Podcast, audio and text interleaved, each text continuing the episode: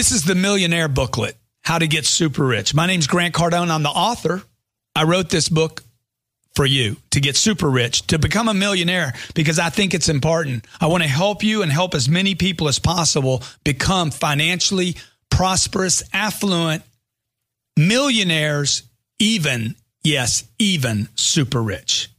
Preface I was inspired to write this book after attending a charity event. It was a Sunday night when a couple of hundred people showed up for dinner, knowing, knowing they were going to be asked to give money.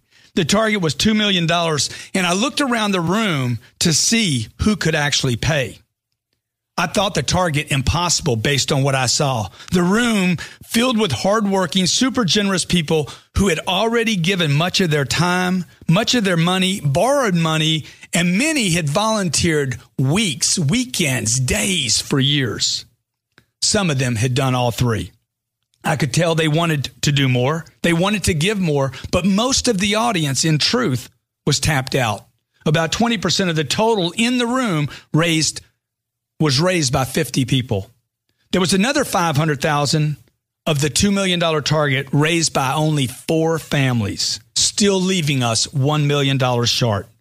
The last million dollars was donated by one generous guy, and the audience was thrilled. They were amazed. People were crying, and they were proud because they had achieved this vital goal of funding this worthy project.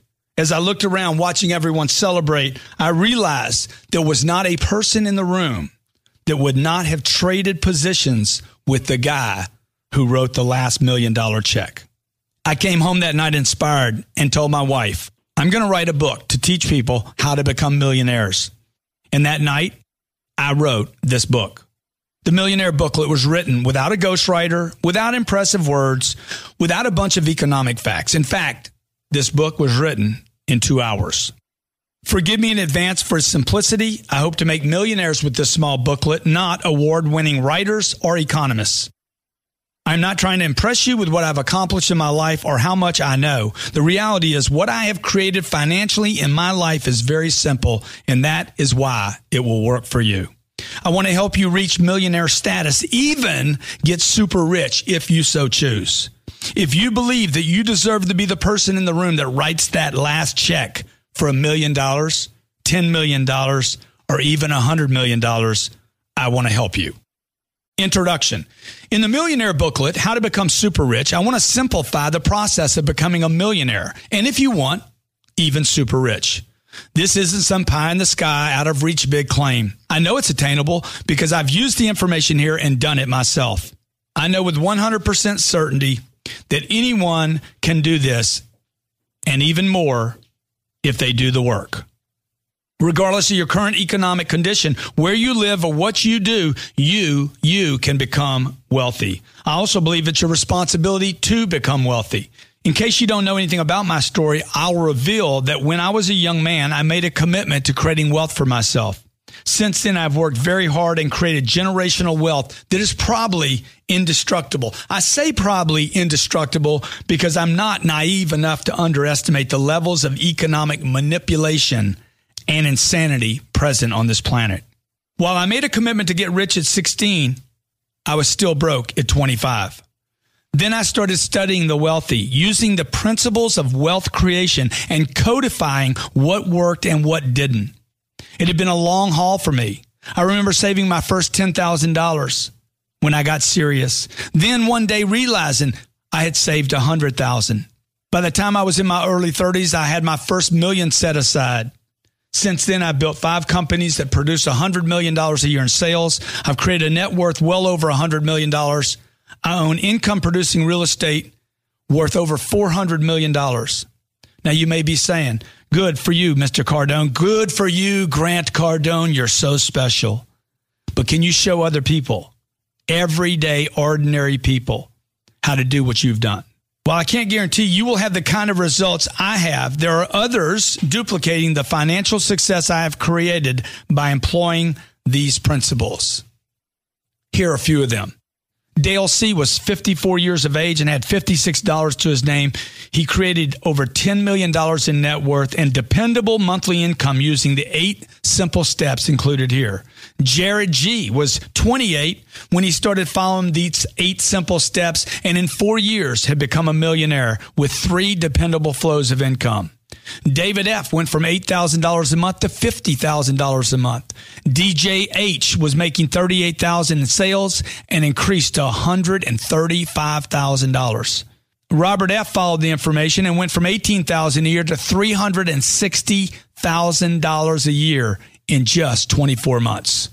Diane C., at 65 years of age, employed Grant Cardone's millionaire strategies and made more money in the following year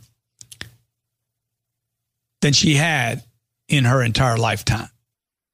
Chapter one Getting rich is not a fantasy. How to become a millionaire or a multimillionaire or even a hectomillionaire, 100 million units, isn't taught in schools or colleges. In fact, most of society frowns on anyone who even talks about getting rich. Some even protest against those who have created financial independence. It's a funny thing that schools teach you how to read and write, how to do math, how to know history and geography, how to pass a test, but they never broach the subject of how to get rich. Look, getting super rich seems to be a topic reserved for fantasies, movies, and drunken what if games. Most have come to believe that becoming a millionaire is for the lucky sperm club, business owners, gold diggers, lottery winners, athletes, rappers, and inventors but it's not true. Millionaires and the super rich come from all walks of life. In fact, just to debunk one of the myths, I'll tell you that four out of five millionaires today work for someone else. The reason most people never get rich is that they never even considered it a possibility. They're convinced by those close to them to simply be satisfied with whatever their financial situation is. The other reason is that people fundamentally do not understand money. Very few people know how to get money. Even fewer people know how to keep money. And almost no one knows how to multiply it. Just look around and you'll see signs of this everywhere. Even one of the richest countries in the world, America, 76% of people live paycheck to paycheck. Some 50% of Americans have no money for retirement, and 47% of Americans don't have $400 for an emergency. If these statistics were true in a poor country, it would be one thing but America is considered a wealthy country. Turn on the television or go online and you'll see endless, ridiculous financial advice. Financial pundits suggest saving tricks where your path to wealth is finding the lowest price for a product or putting more air in your tires to save gas. This piece of advice always cracks me up. If you don't drink coffee out at the local coffee shop, you'll save another $700 a year. Hey, look, you can save 700 a year for the next 50 years and you won't be rich. You'll just be old. Another pundit preaches that all debt is bad debt and that by avoiding debt, you will somehow be financially free. Quote, never borrow money under any circumstances, end of quote. The previous bankrupt advisor promotes to his following. He overlooks the reality that almost all of the super rich have used debt to acquire their wealth. Okay, flip the channel and you'll see fancy graphics making a case that you should turn your money over to the boys on Wall Street who, smarter than you, will invest in the stocks and the bonds and financial instruments they can't even explain to you. Ask your parents for money advice and they'll recite their path. Get a good job. Buy a house. Contribute to your 401k, little Billy. Be grateful you have more than most, your mother says, and pray that everything goes right. Look, I've never wanted to just have enough. In fact, truth be known, I've always wanted to be rich. While I do believe in prayer, I don't expect God to take care of my finances. And I certainly don't want to leave it up to everything going right. At a very young age, I noticed how the people who made the decisions and had the power of choice all seemed to be the people with money. I wanted to be one of them. I didn't want money for the sake of money. I wanted money so I could have choices. At the age of eight, one of my first experiences with money was walking to the local grocery store. I had a quarter in my pocket to spend at the store. I was excited, giddy, and I felt powerful. I was walking to the store with my twin brother, fondling my quarter when I dropped it in the street and it rolled into a manhole. I got onto my hands and knees only to discover my arms were too short to retrieve the quarter. I got up wet, dirty, angry, and wanting to cry. I remember going home and telling my father how I had lost my quarter. My father said to me, You shouldn't play with money, son. My grandfather later grabbed me and said, Son, the problem isn't simply that you lost the quarter. The problem is that it was your only quarter. Since that loss, I have been fascinated with the idea of amassing enough money so that no single event or loss would ever cause me to be without. Chapter 2 Where You Get Your Advice. Word of warning for this to work, you need to start being very selective about where you get your advice. Tell someone you're reading a book about how to get super rich, and they will most likely just try it right now. Call a few friends. Say, hey, I just picked up a book called The Millionaire Booklet How to Get Super Rich. And I assure you, at least one of them will say, Really? The only person who's going to get rich is the guy who wrote the book. You see, part of the problem is that most people get financial advice from people who are struggling with money or who have given up on money. Most of the advice we get about money is from people close to us who either don't have money or have given up on it. Some of the people you get advice from have never even thought financial freedom possible. You must look beyond the dumb advice of family, television pundits, blogs, get rich articles, cute quotes on Instagram, and silly little sayings. Look beyond all the noise and confusion about money, and you'll discover a select group of people who have created enormous wealth. I'm talking about the top percentile of the wealthiest people on planet Earth. Like magnets of wealth and prosperity, they appear to magically prosper no matter what happens. Some doing better in bad times than good times.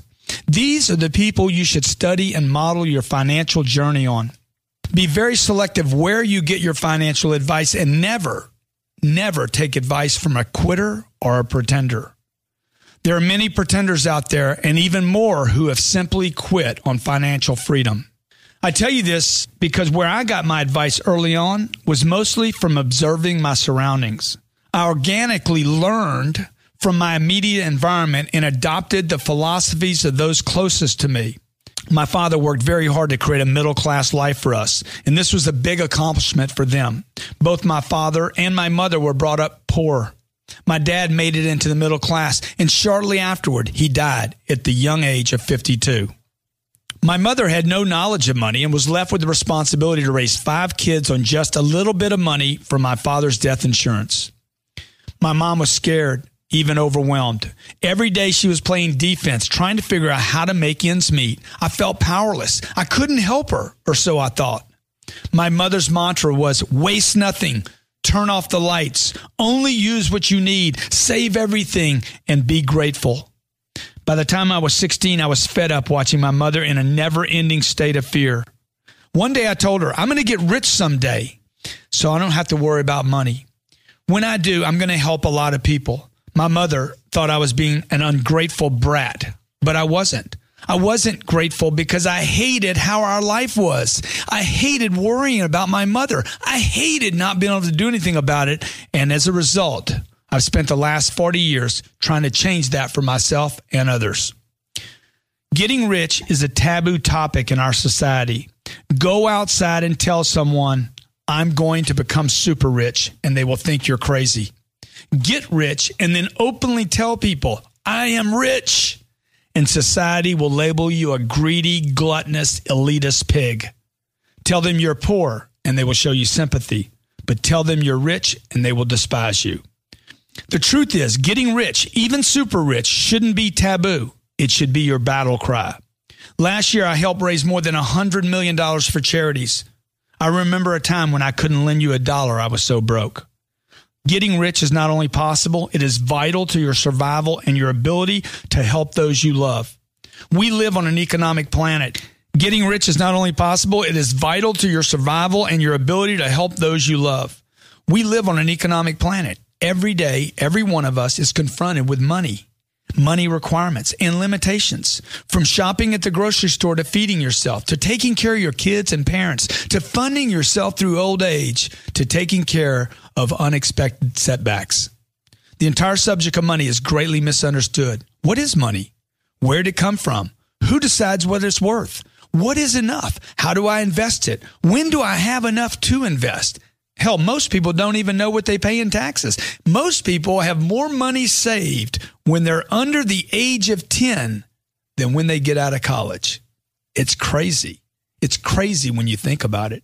How can a kid who knows nothing about money have more money than an adult with a degree? The reality is, most of us have incorrect knowledge about money from our upbringing. When you're brought up poor or middle class, you inherit the beliefs of the poor and the middle class. You're stuck with their ideas. The simplicity about money and economics is not nearly as complicated as the schools, universities, economists, and financial channels make it out to be. Money, economics, and amassing even financial freedom is actually very simple. For instance, anyone who tells you that money won't make you happy never had enough money to know whether it would or it wouldn't. This idea is born from those who try to make sense of why they don't have money. People justify and try to make sense of their condition in life. For instance, my mother clipped coupons as though her life depended on it because that was her only play. She then spent all of her time justifying those actions. I remember when she visited me in Beverly Hills longer after I had financially made it. We went to the grocery store together and I told her, Hey, mom, grab six of those artichokes.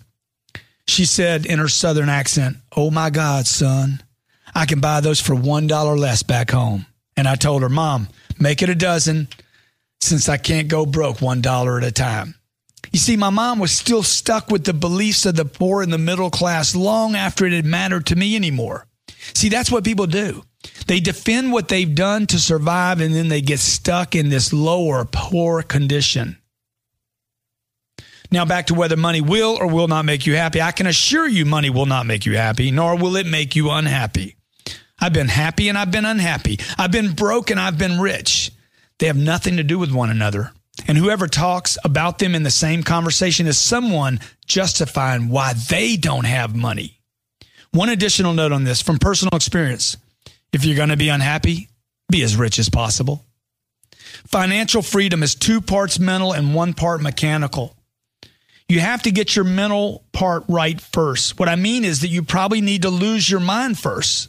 That's right, you need to lose your mind, including many of the beliefs you were brought up with. For instance, getting rich is mostly a game of offense, not defense, like my mother taught me. Taking risk today is the way to eliminate risk, but you have to take risk at the right time. Your daddy's advice was to always play defense with money to get rich. You have to learn how to be on offense most of the time, not defense. Wealth knows no age or sex, and it doesn't care about your story. It shows no sympathy and it has no feelings. It listens to no God. There's no age too young or too old. Anyone can play the game, but you have to play the game of wealth on offense. To win at the game of money, you have to be on the field as an offensive player first. Later, once you're way ahead in the game of money, you can play defense. If you want to get rich, you can't stay on defense or be a spectator, and you need to have a strategy. All that being said, it has never been easier to get rich than it is today, and never never more important. Just last year, 500,000 households in America became millionaires. Are you ready to get rich? I am one of those people who have figured out how to create wealth. I've become a millionaire hundreds of times over. I'm telling you this to inspire you. You can do this. The wealth I've created was not because of my education. I totally wasted that. It wasn't because of my connections. I destroyed them all. And it wasn't because I was lucky. I have never been one of those. I also didn't take a company public or create some cool invention or some fancy app. You hold in your hands information that will show you how to make and accumulate millions of dollars, even hundreds of millions of dollars. I would tell you this booklet could make you a billionaire, but I haven't done that yet. So I will only make claims to what I've done for myself and for others. I only ask you to do three things. Number one, keep this booklet in your possession until you become a millionaire. Number two, share it with a friend. Share it with a friend. Here's the link millionairebooklet.com, millionairebooklet.com. And three, once you get yours, help others to do the same. Chapter three, step one, the millionaire decision. As I said earlier, the biggest mistake is to think becoming a millionaire is impossible.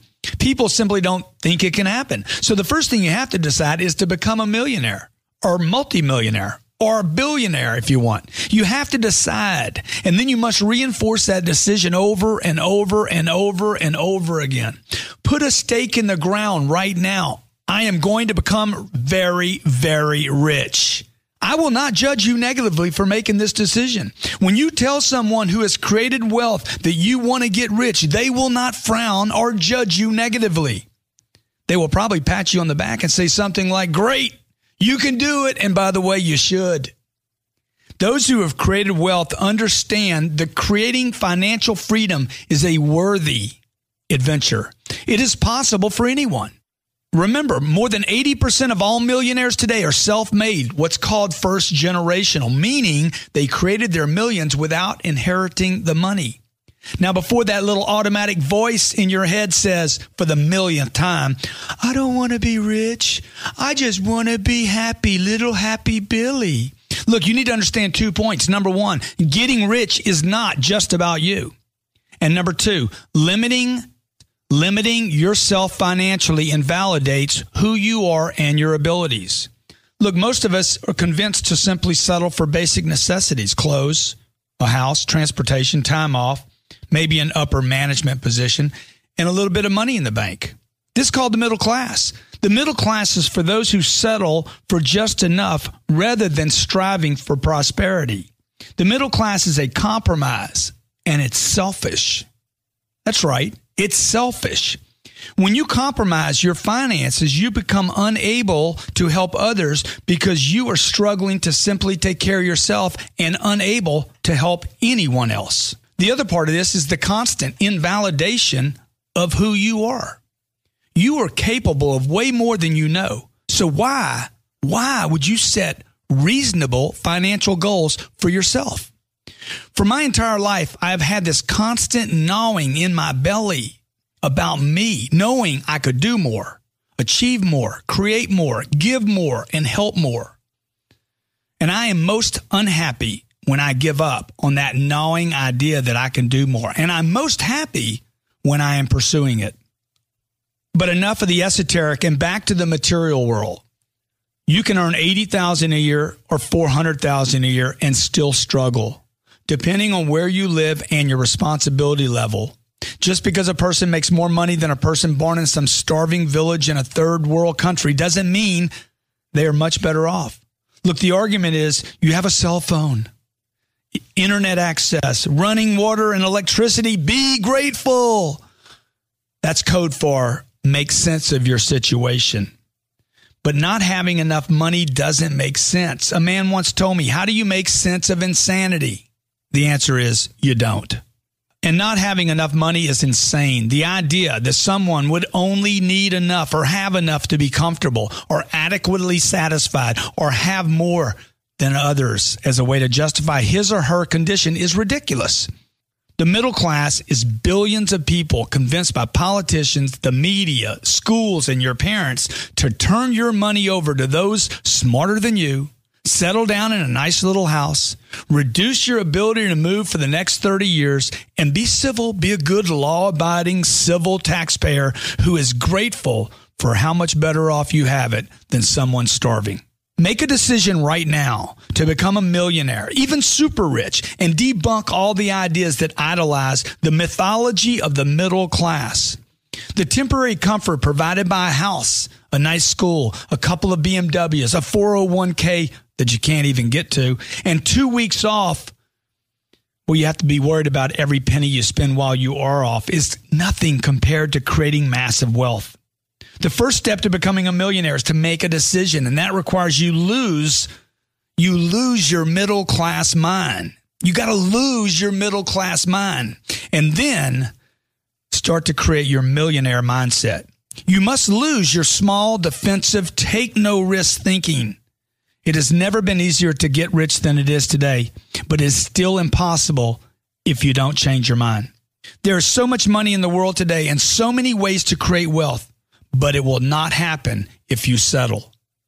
Many will disagree with me on this, but I believe millionaire is today's new middle class. In fact, many millionaires still find themselves struggling. Look, if you want to get really rich, you will need 10x or 20x or even 100x of a million dollars. Use my 10x planner and start affirming your new multi-millionaire status every morning, every night, and anytime you have a setback. Make the decision right now. I'm going to be very, very, very rich, and I'm going to help a lot of people in the process. When you start to doubt your possibility, when you start to doubt the possibility, take out this little booklet and reread it. Keep it close to you and trust me to help you get there. You don't need to trust yourself at this point. Simply put your trust in someone who has done it. When I first started studying wealthy people, I put my trust in them because I could not yet trust myself. Chapter 4, Step 2 Millionaire Math. Your second step is to simply do the math. Now, this isn't complicated math. This is Grant's simple math. Did you know that most people will produce or be in contact with a million dollars in their lifetime? What I'm saying is, you are going to be a millionaire. If you earn $50,000 a year for the next 20 years, you earn $1 million. Congratulations! You're a millionaire. For any goal to be achieved, you must believe in its possibility as a realistic and doable goal. So, what I do is I do a little trick. I do math to trick myself into the reality of something. The way to do this is to simply by doing million dollar math. How many different ways can you collect $1 million? You should figure all of them out, but here are a few examples. Earn a $50,000 a year salary for the next 20 years, you earned a million dollars. Get your salary to 100 grand for the next 10 years, you earned a million dollars. Get your salary to $250,000 for four years, you earned a million dollars. Earn $114 per hour every hour of this year when you're awake and asleep, you earned a million dollars. How about this? Get 5,000 people to buy a $200 product from you and you, yes, you earned a million dollars. Or get 2,000 people to buy a $500 product from you and yes, again, you became a millionaire. 10,000 people buy a $100 product, that's a million dollars. 1,000 people buy a $1,000 product, that's a million dollars. 5,000 people pay $17 a month for the next 12 months, that makes you a millionaire. 2,000 people pay $42 a month for 12 months or a thousand people could pay you $83 a month for 12 months, that would also make you a million dollars. 500 people pay you $167 a month for 12 months. Bam, you're a millionaire. 300 people 300 people out of 7.3 billion if only 300 people paid you $278 a month for the next 12 months you sir you ma'am would be a millionaire or you could do this you could do what a guy like me would do. How can I do about 10 of these or 12 or 13? How could I do them all? And I could earn tens of millions of dollars every year. The purpose of this is to simplify the objective. The objective is to become a millionaire or super rich or hectomillionaire or worth a billion dollars.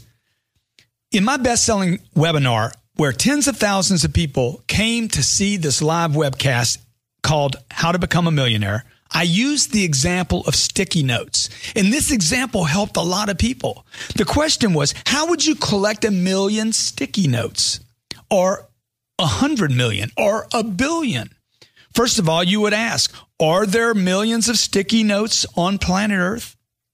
The second thing you would ask is, who has them? And the third thing, the last thing you would do is create a strategy. What do I need to do to collect sticky notes. See, most people, when they're figuring out how to become a millionaire or wealthy or financial freedom, they just don't do the math. They go to the strategy first, and the strategy first is not how you do this. Do the math first to create possibility. To determine where that money is, who has it, and then last thing you would do is create a strategy. Do the millionaire math or the billionaire math and reinforce your millionaire possibility and your commitment to it. Getting to a million dollars is about numbers, not about money. Keep it simple. The best ideas are always simple. I know couples I have worked with who were looking at their financial situation and after doing the math, looked at each other and realized they had been irresponsible. The husband tells the wife, We never did the math, honey. The wife said, There's so many different ways to get there. I know couples I have worked with who, after doing the math, looked at each other and realized how irresponsible they had been. We never did the math, the husband told the wife. The wife said, There's so many ways to get there. They could finally see what they had to do. Do the millionaire math. Keep it simple. The strategy will come later. Chapter 5. Step 3 Increase income. Once you've done the math and realize how real it is to get super rich, you need to focus on increasing your income streams. In the beginning, you simply set new income targets and then do whatever it takes to increase income at first in increments and then later in leaps or what I call surges. At 25, when I was struggling to make $3,000 a month, I quit bitching and acting like a baby about my income and committed to increasing it. I had to start thinking about getting my income to grow up, just like I was growing up. The first target I set for myself was to simply make another $3,000 per month. I did the math. It was 750 a week, $100 more a day, $10 more per hour. It became real to me. I didn't change jobs, even though I didn't like the job I had. I used the job I had to learn how to grow my income. In the first month, by the way, I exceeded my target and made over $7,000 for the first time in my life, tracking almost $84,000 for the year. If I could keep up that pace, I continue to focus on the simplicity of my math. And in the first 12 months, I didn't make 84,000. I made over $100,000. Not bad for 26 years old. I was super excited and realized how important increments and surges in income are to validating confidence and possibility. See, when you quit bitching about money, when you quit complaining and crying and belly aching and moaning and start taking responsibility for increasing your income, it's amazing what happens and how quickly it can happen. Money seems to flow to those who give it the most attention and who take the most responsibility for it. Money never found me when I was complaining about it. Ever notice that the people who complain, bitch, moan, groan about money the most are always the ones that are the most broke? If you're in a sales position, then you know what you have to do. You have to sell more. If you're not in sales, then look for every way possible to add income. Don't say you can't. It's a lie. Anyone can create income. Go look for things you no longer want in your home, your apartment, put them up for sale, instant income. Don't even worry about how much or how little you sell them for. Sell them and prove to yourself right now, today, you can increase your income. Whatever you can't sell, give away to charity and take a tax deduction. That's reversed income. Instant tax credit is actually income in reverse, but I'll save that calculation for a more in depth book on wealth building. When you have nothing else to sell, go to your brother or your sister, your cousin, your uncle, your aunt, your grandparents, and take away all the things they no longer want and value and sell them online to increase your income. It's a lie that you can't increase your income. You can do that starting today. You could also get a second job waiting tables giving massages, babysitting, pet sitting, teaching a language, driving for Uber, or panhandling. A family once asked me to coach them on their business, and due to financial troubles they were having, I proposed some of these same ideas that they start selling their personal property. The husband said, These ideas seem so beneath us, he said in his entitled, arrogant manner. I reminded him, Hey, pal, What's beneath you is living paycheck to paycheck. What's beneath you is not taking care of your wife and your children. What is beneath you is never having prosperity. The broke moan and groan, cry and bellyache while the rich take responsibility. Look, if you want money, you must quit complaining, moping, crying, making excuses, and you have to drop the entitlement thing. Whatever it takes, you must create prosperity. You must be committed to the millionaire mindset and to making it a reality. Whatever it takes, you're going to create prosperity. See, complaining and moaning and groaning will not increase your income. Make the commitment to create wealth. Be ethical in that journey and do whatever it takes until you achieve it for you, yourself, your family, and your community. Let's face it, being broke is unethical. When you commit, you will find a way, and it never means you have to be unethical. For instance, send my company a referral. We'll pay you for it. Instant income. For every company you refer to my company for our online product, Cardone University, I'll pay $500 when we close the deal.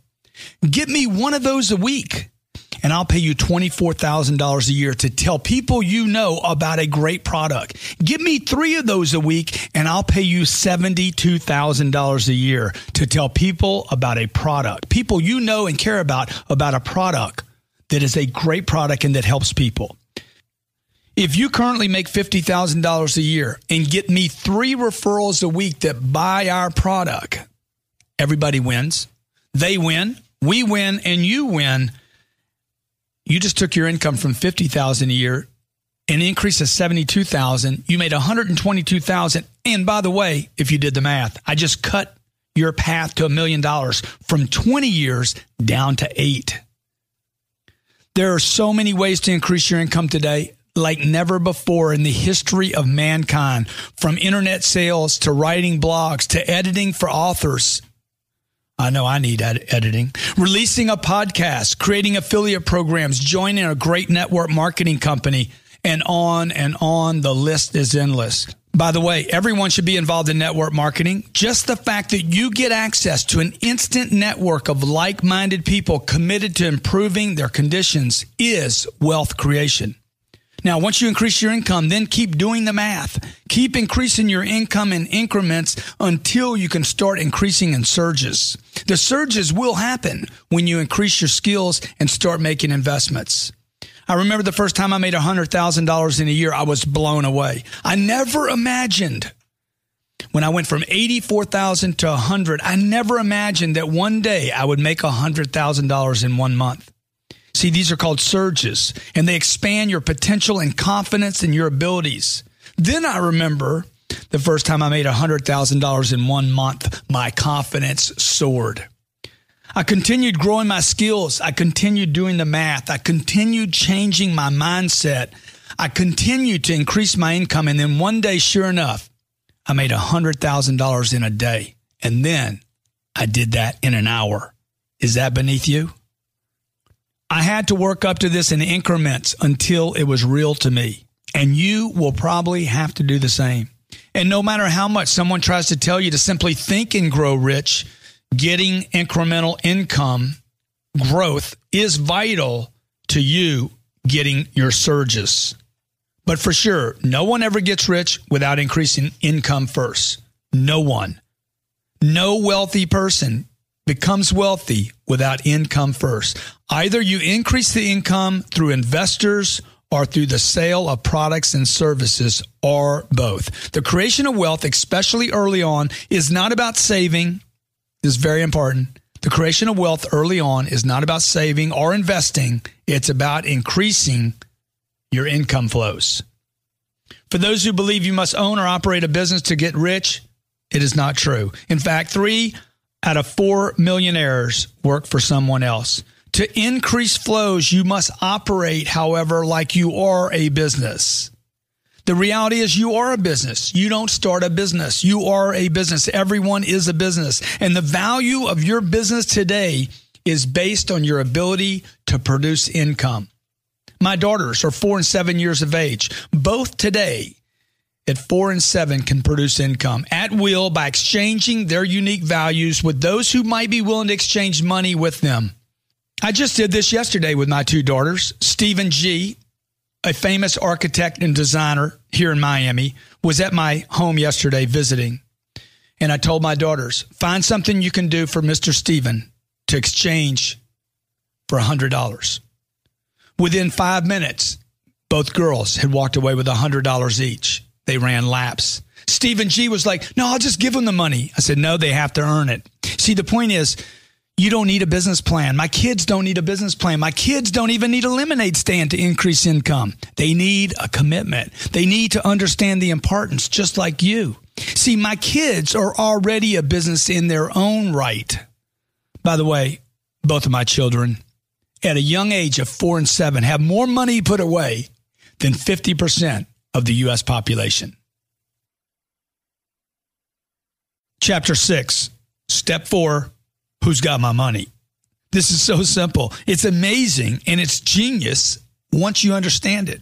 Simply ask yourself, who's got my money? You know, people get into business and make a business plan and never ask this simple question Who has my money? Make a list of who has your money, the money you want, and figure out what you can do to exchange with them whether you have a service, product, or an idea, the question to ask yourself is always you don't need to make money. Listen to me. You don't need to make money. You need to connect with those who've already collected money, those who have money, and find out what you can do to exchange with them your skills and knowledge so that they share with you the money they have.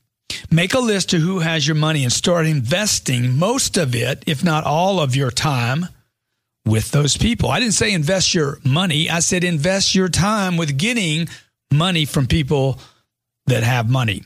Get your millionaire mentality wrapped around this idea. Spend every waking hour, every minute, every second, all your energy on serving those who need what you have. At the age of 29, when I started my first company, I spent all of my time, literally 95% of my time was spent in front of or getting in front of people who could possibly buy my product, who might be interested in what I was doing, who might benefit from what I was doing. I spent almost no time with those who couldn't, would not, weren't able, and didn't have money. My wife and I were recently at a conference, and I reminded her, Elena, there are only four, five, maybe six people here that we need to meet. When my staff travels with me to go to a convention, I remind them be nice to everyone, love everyone, pay attention to everyone. But remember, we're here to meet people who have our money. This must be your foremost focus. This must be the attention you give each and every day. Who has your money? If you don't do this, you will miss opportunities. You will be blinded by problems and situations, and you will waste time with people who cannot and will not buy or invest in your ideas, your products, your services, or your company. I sound like a bad, selfish, greedy man, don't I? Well, no one calls me a bad man when the bill comes for dinner and I can pick it up. No one thinks I'm selfish when they need a loan, and I'm the only one that can help them because I'm liquid. When you want to start your new business with old Grant, and I'm the one that's going to provide the funding, you'll be glad I focused on who's got my money. Because had I not focused on who's got my money, I wouldn't have money to start a business, to pay the bill, or to fund your, your new problem. This is just the hard, cold, simple facts of building wealth. Follow the money, as they say. If you spend all your time with people who can't pay, listen to me. If you spend all your time with people who can't pay, you'll end up being someone who can't pay. I hope you get that. If you spend all your time with people who can't pay, who don't have the ability to pay, who don't have money, who don't appreciate money, you will end up being someone who can't pay, who doesn't have money, who clearly doesn't appreciate money because they never have money. Who's got my money is one of the most powerful concepts in the creation of wealth and time. Not just money, but time. Who's got my money is one of the most powerful concepts in the creation of wealth and time. Why? Because when I'm focused on who's got my money, I now know how to use my time.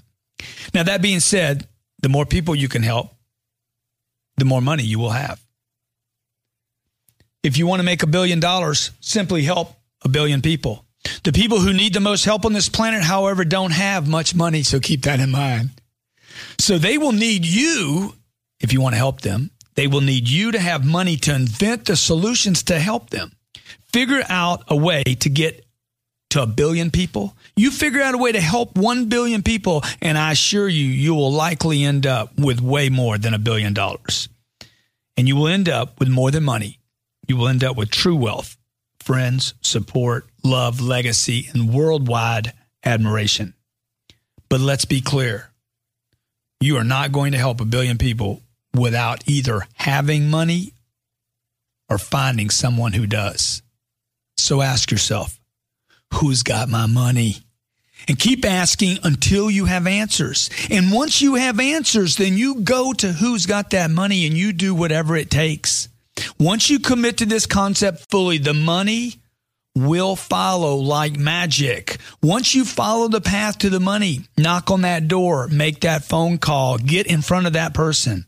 Look, if you're one of those people who doesn't like to talk to people, you're like, oh my gosh, I don't like to talk to people. Because you tell yourself something like, who doesn't like to talk to people? Because you tell yourself you're an introvert or because you're too shy. Hey, get over it. Remind yourself you don't like just getting by either, and you don't like being broke. So, do you want to be an introvert or do you want to be broke? Call yourself neither broke or an introvert. They're just little things you tell yourself, not to find out who's got your money. Remind yourself you don't like getting by. Remind yourself you don't like being broke. Remind yourself that you have responsibilities and remind yourself that being poor, just getting by is selfish. It's self-centered and it's self-serving. When your goals are big enough, you will quit telling yourself lies and making lame excuses. You're not going to become rich from your closet, your garage, or your living room. It doesn't happen. Every one of those garage billionaires got rich when they left their garage to sell their idea, their invention, or their product. Remember that. You know, on my way from being broke to banking my first $5 million, all I focused on was who's got my money.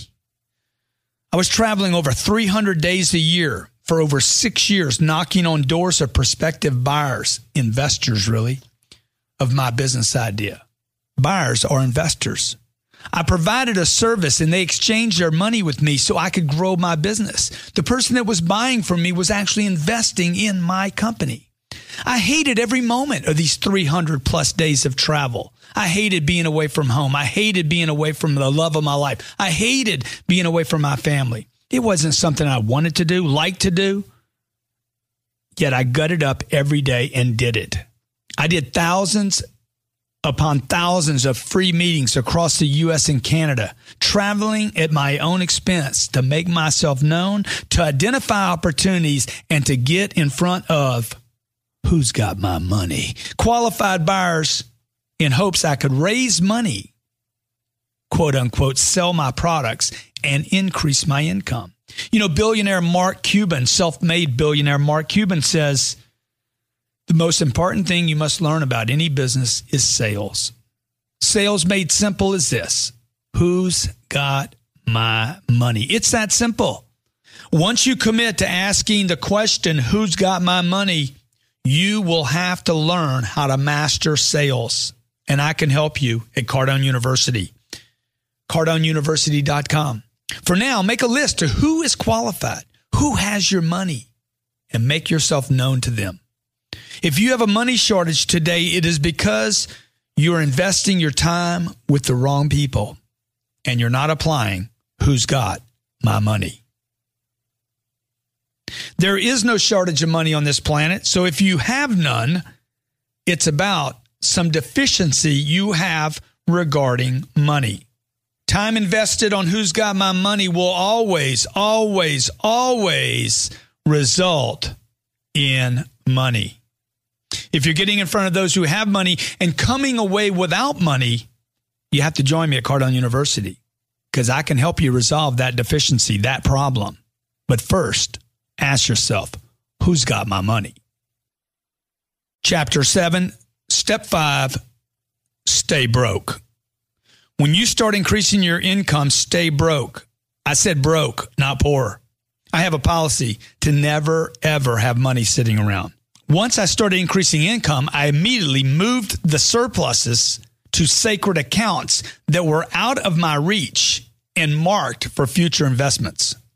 As soon as I started increasing my income, I went to my employer and told him, withdraw 40% of my gross pay before taxes and direct deposit those funds into personal accounts I have set up.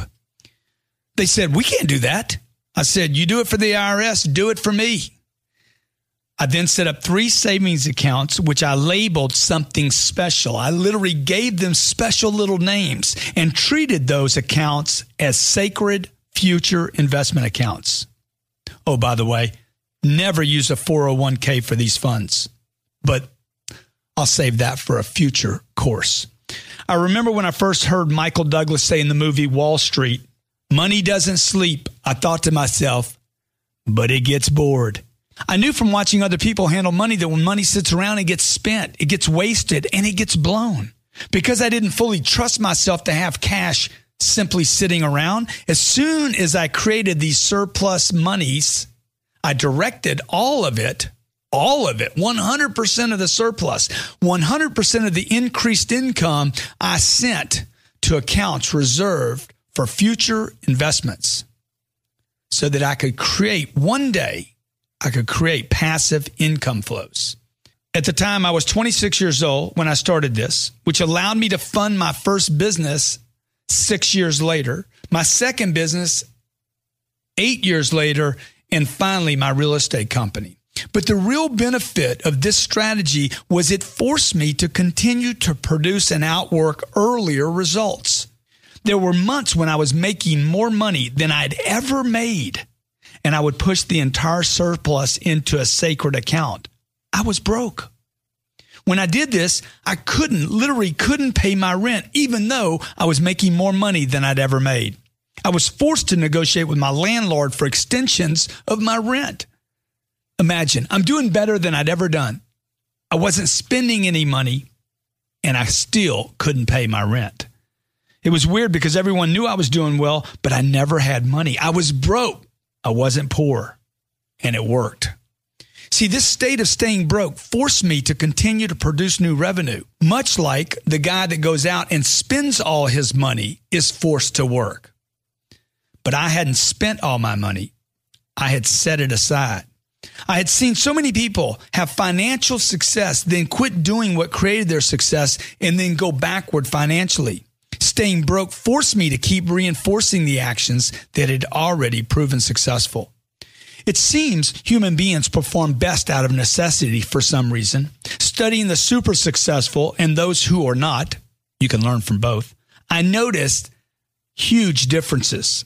It's a bizarre thing how the wealthy work like they're broke, and those who need money the most don't. Still today, I watch pretenders sleep like they're rich while I'm up like I'm broke. We both deceive ourselves, but with very different outcomes. I spent 30 years deceiving myself like this, and one day I woke up and realized I had more money than I could ever spend. Imagine that for you. Imagine waking up one day saying, I have more money than I could spend or destroy. Even today, I go to sleep and wake up like I'm broke. Even today, with indestructible levels of wealth, I wake up like I'm broke and push for the next level, aware that things beyond my control could possibly, unlikely, but possibly put my finances, my family, and my future at risk. See, the same thing will happen to you. I don't mean the risk part. I mean getting you out of risk. An idea plus hard work multiplied over long periods of time plus discipline will always equal success.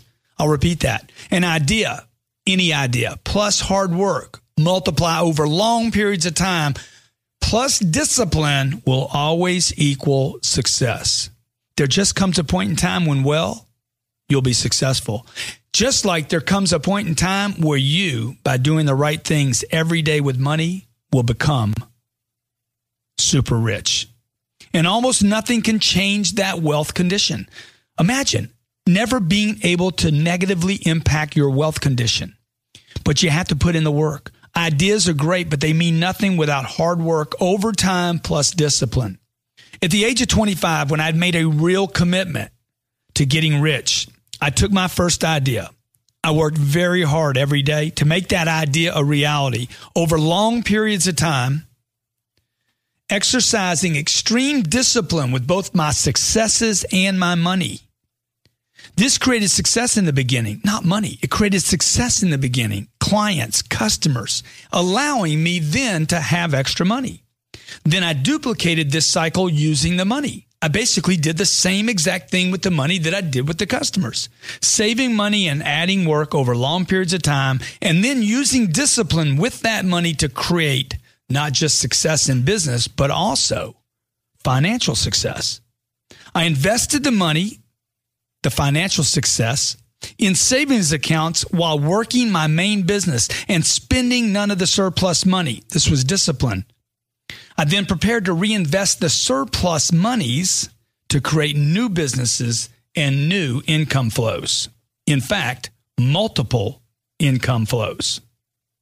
From 25 to the age of 51, there was no alcohol, no parties, no showing off, no exotic cars, one watch, and almost no vacations. Without knowing what my second business might be or even what I might invest in, I continued every day for six years to prepare myself so that I would one day be able to expand. Stay broke, not poor. Deprive yourself now for the possibility of financial freedom in the future, or more poetically, pay the price today so you can pay any price tomorrow. A guy recently asked me, Hey, why are you still working so hard? I didn't want to go into a long philosophical explanation of how I'm preparing for a major economic meltdown, as I knew he was just being social. So I told him, I just love my work so much in hopes that he would just let it go. But no, he starts saying some dumb stuff like, you know, you only live once, GC. You ought to make the most of it, really enjoy your life. And then he topped it off with the ultimate I never see you at the club anymore.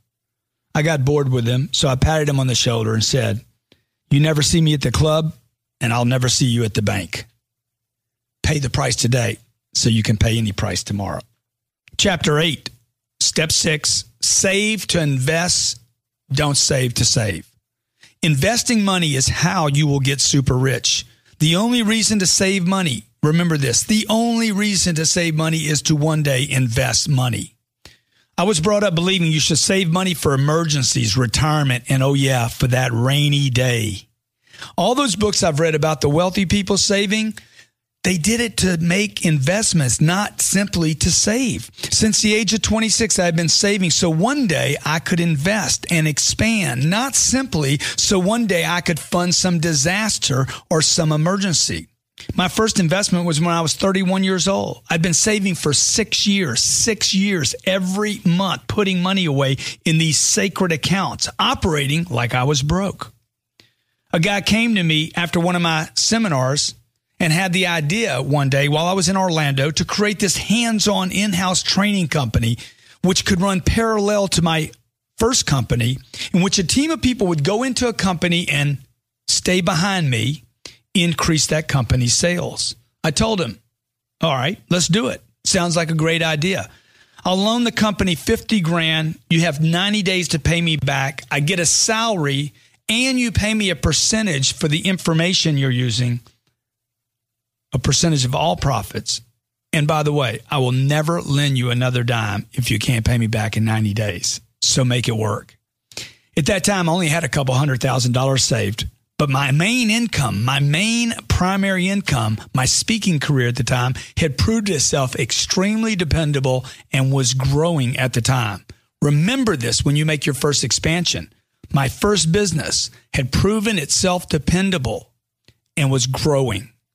I like the idea of this new business because it was symbiotic, connected to the first one. One fed the other meaning I didn't have to take my attention off the first company to grow the second company. And the first business would feed the second one, and the second one would also feed back to the first one. My new partner, by the way, paid me back in 90 days, actually 80 days. And the new company paid me as much in the first year as my first business had ever paid me. That's what I call surges or spikes, not just incremental income growth. My third company was created a few years later after the second business. I was 35 years old. I'd been studying real estate for almost five years. I had looked at hundreds of apartment buildings over that time in different cities and states, but never had the courage to buy. I finally pulled the trigger on my first deal. It was 48 units in Vista, California. The cost was a million nine hundred and fifty thousand dollars, and it required a three hundred and fifty thousand dollar down payment. That was a third of the total amounts of my sacred accounts. I knew it was a good deal, and I pulled the trigger.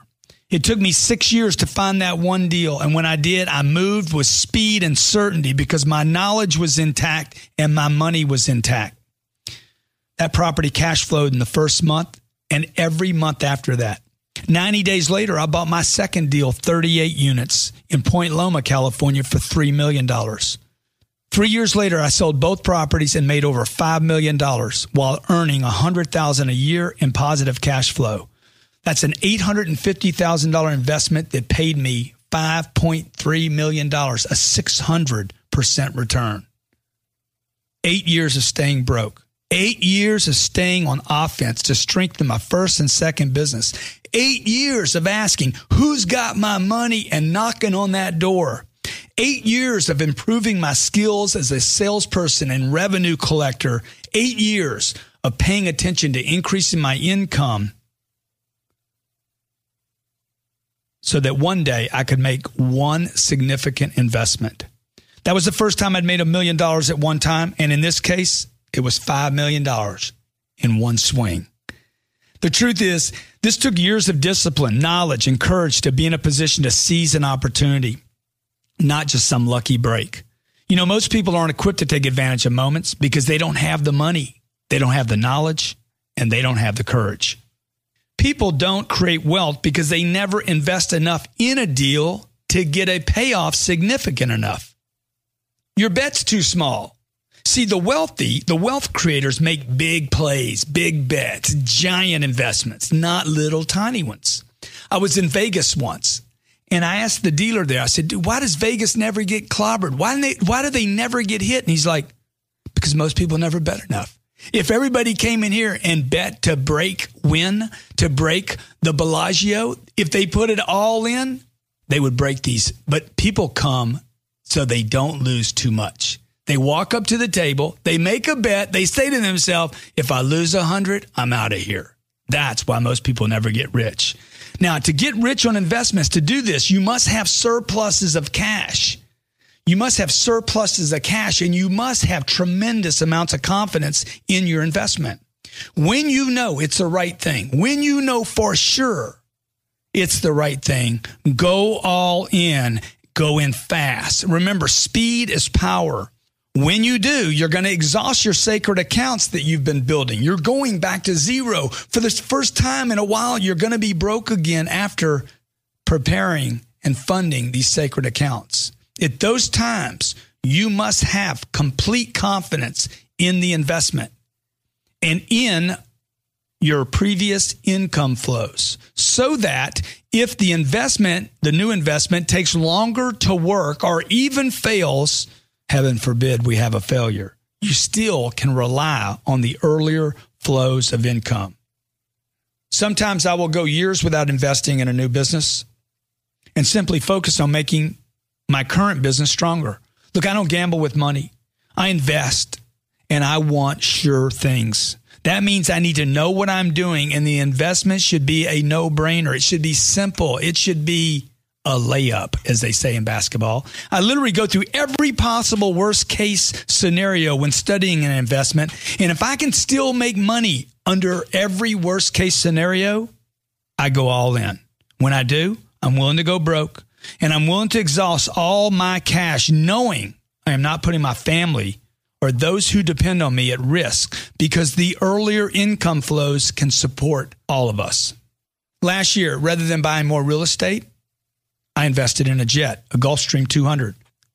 The real estate market at that time seemed overpriced to me, and I couldn't make sense of buying more real estate the way I calculate a deal.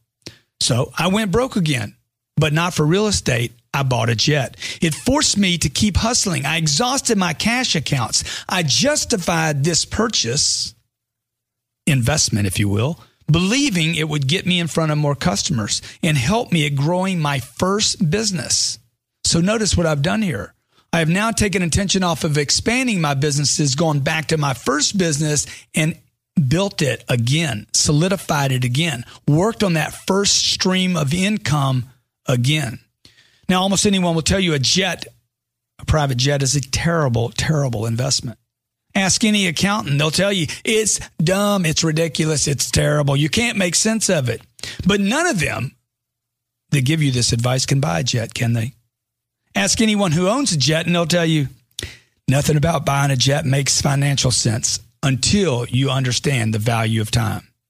I paid for the jet in the first year I owned it because it allowed me to get in front of more qualified customers in shorter periods of time. And I continue to repeat the formula of increasing income, saving to invest, growing in increments and surges, preparing to make new investments. Chapter 9, Step 7 Multiple flows of income. Poor people try to replace flows of money while rich people are trying to supplement, add flows. Remember that. Creating multiple flows of income is the holy grail of creating financial freedom and true wealth. 25 years of age, I was complaining about how little money I was making. The truth is, I was complaining because I only had one stream of income. Today, I have over 50 streams of income from five different companies, excluding a handful of stocks and mutual funds, which I have no respect for and, in fact, despise. Some of those flows are from the first business that I still own and operate some 26 years after it was formed. Some are little drips and some are like fire hoses. The flows all require different levels of attention, some tremendous energy, and others are much more passive flows requiring almost no energy at all. I appreciate and value all of them and never try to never complain about any of them. Complaining about your money situation never seems to make you more money. The most common mistake people make when creating multiple flows of income is walking away from the current one. This was a comment I made earlier about poor people are trying to get rid of their initial flow of income while wealthy people are trying to supplement and add increment income flows. The next most common mistake people make is moving to secondary flows that they're not familiar with or similar to the first and then are unable to give both flows proper attention.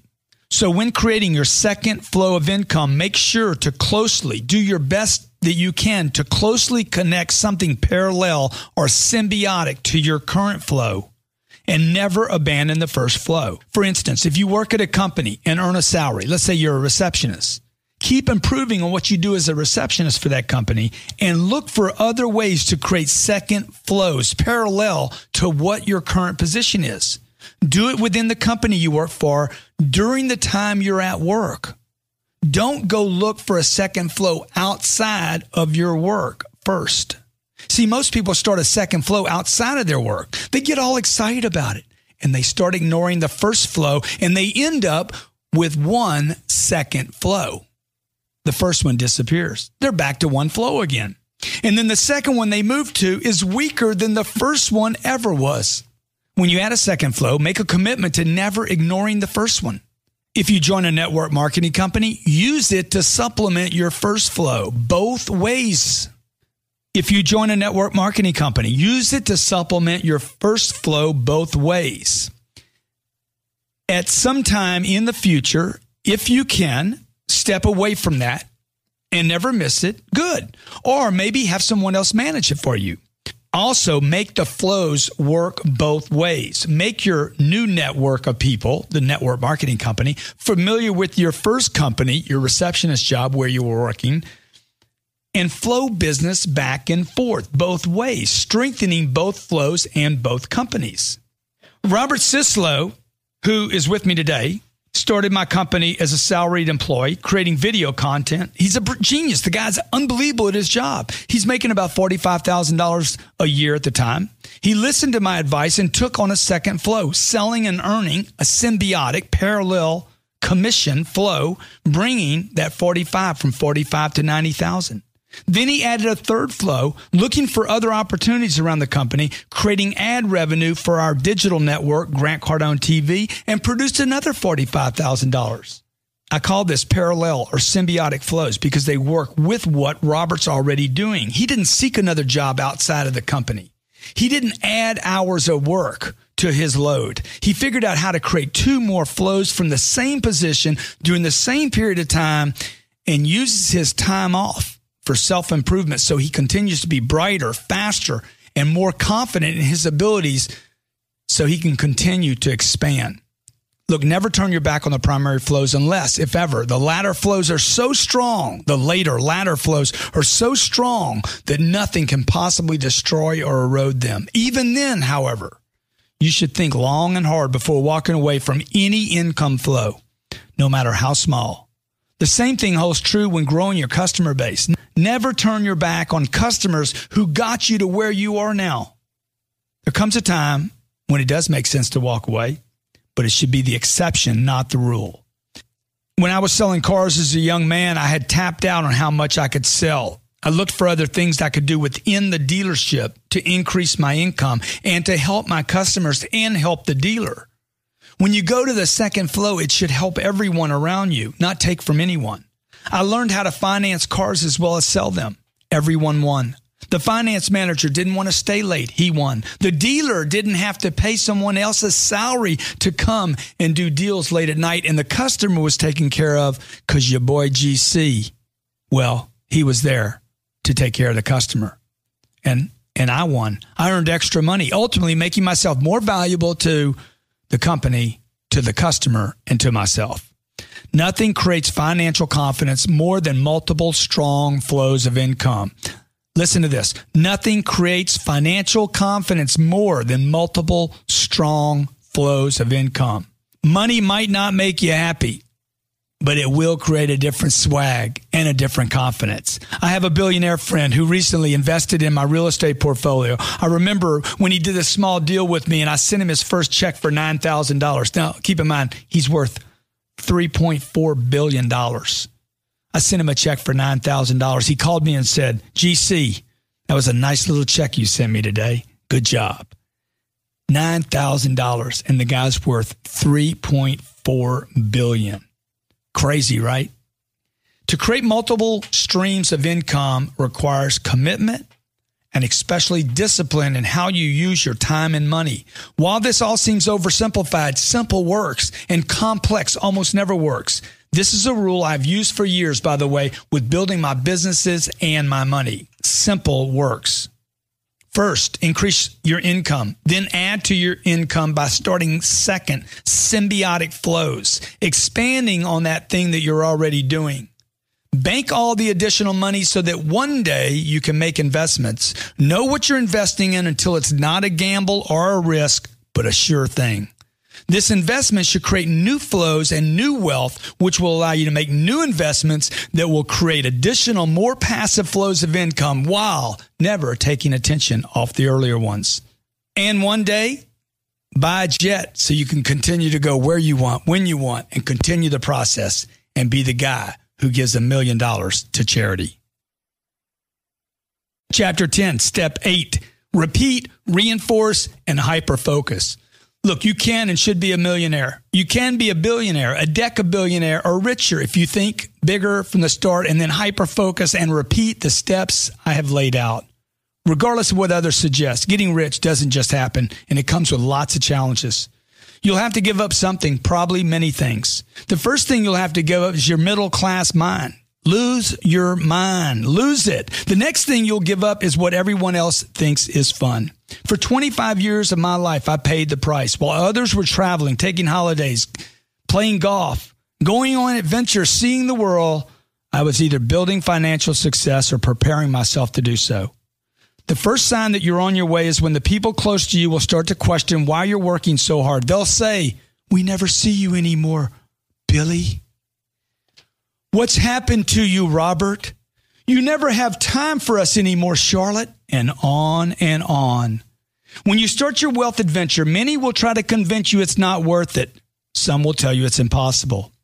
Well, it is worth it. It is possible and it is important. Your wealth adventure will be complicated by a new awareness that you are short on skills. Early on, I realized how little I knew about how to connect with people, about networking, communicating, building rapport, my own personal confidence. I didn't know the first thing about actually building a network or a business.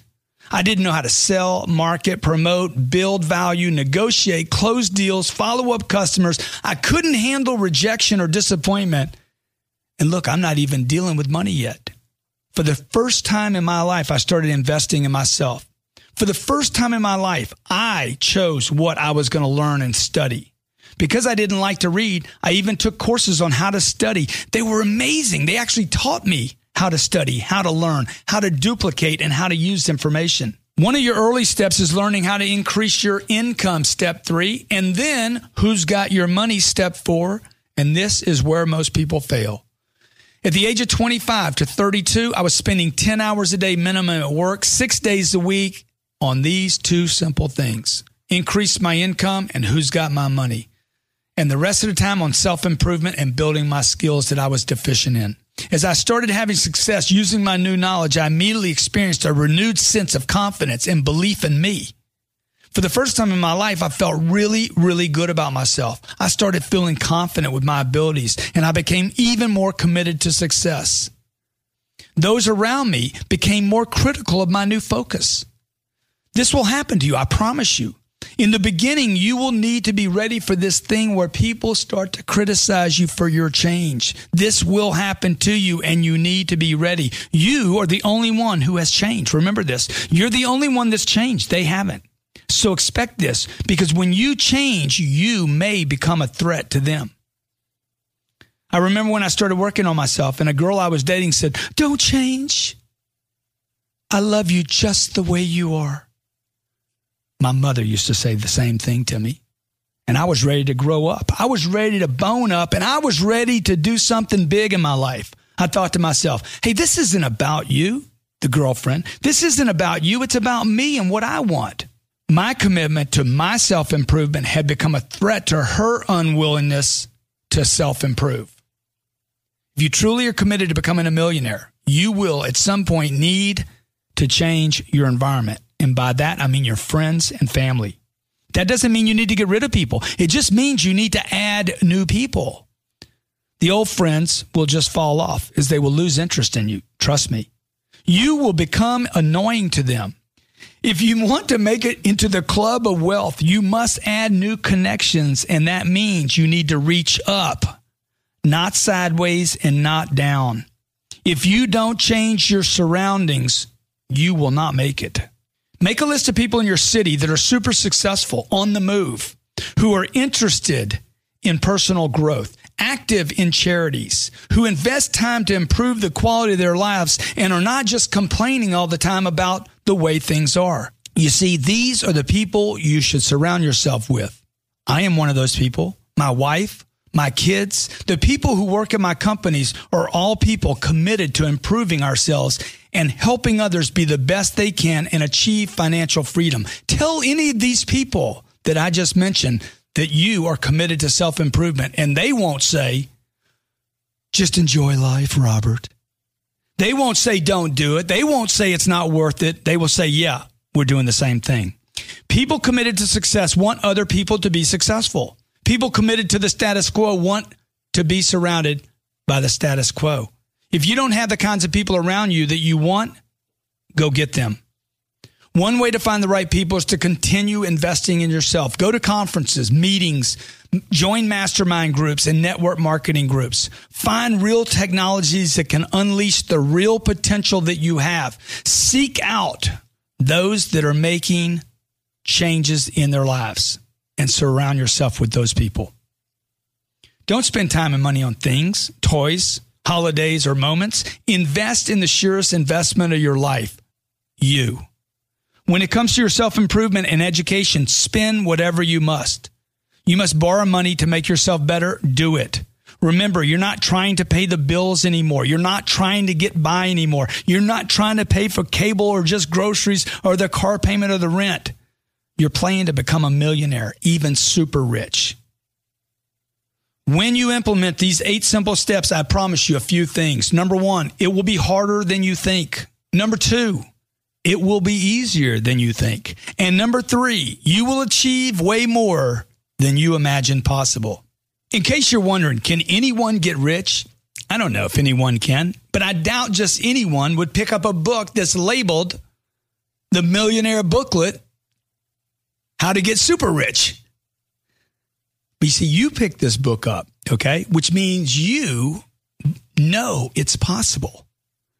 I know for sure, without a doubt, you can make it if you simply do what is laid out here and never quit. If you just keep coming back to the millionaire booklet, clarify which step are you on? Which one are you doing? When have you gone off, off strategy? Get back into these simple strategies. And I promise you, I promise you, I guarantee you, stay close to me.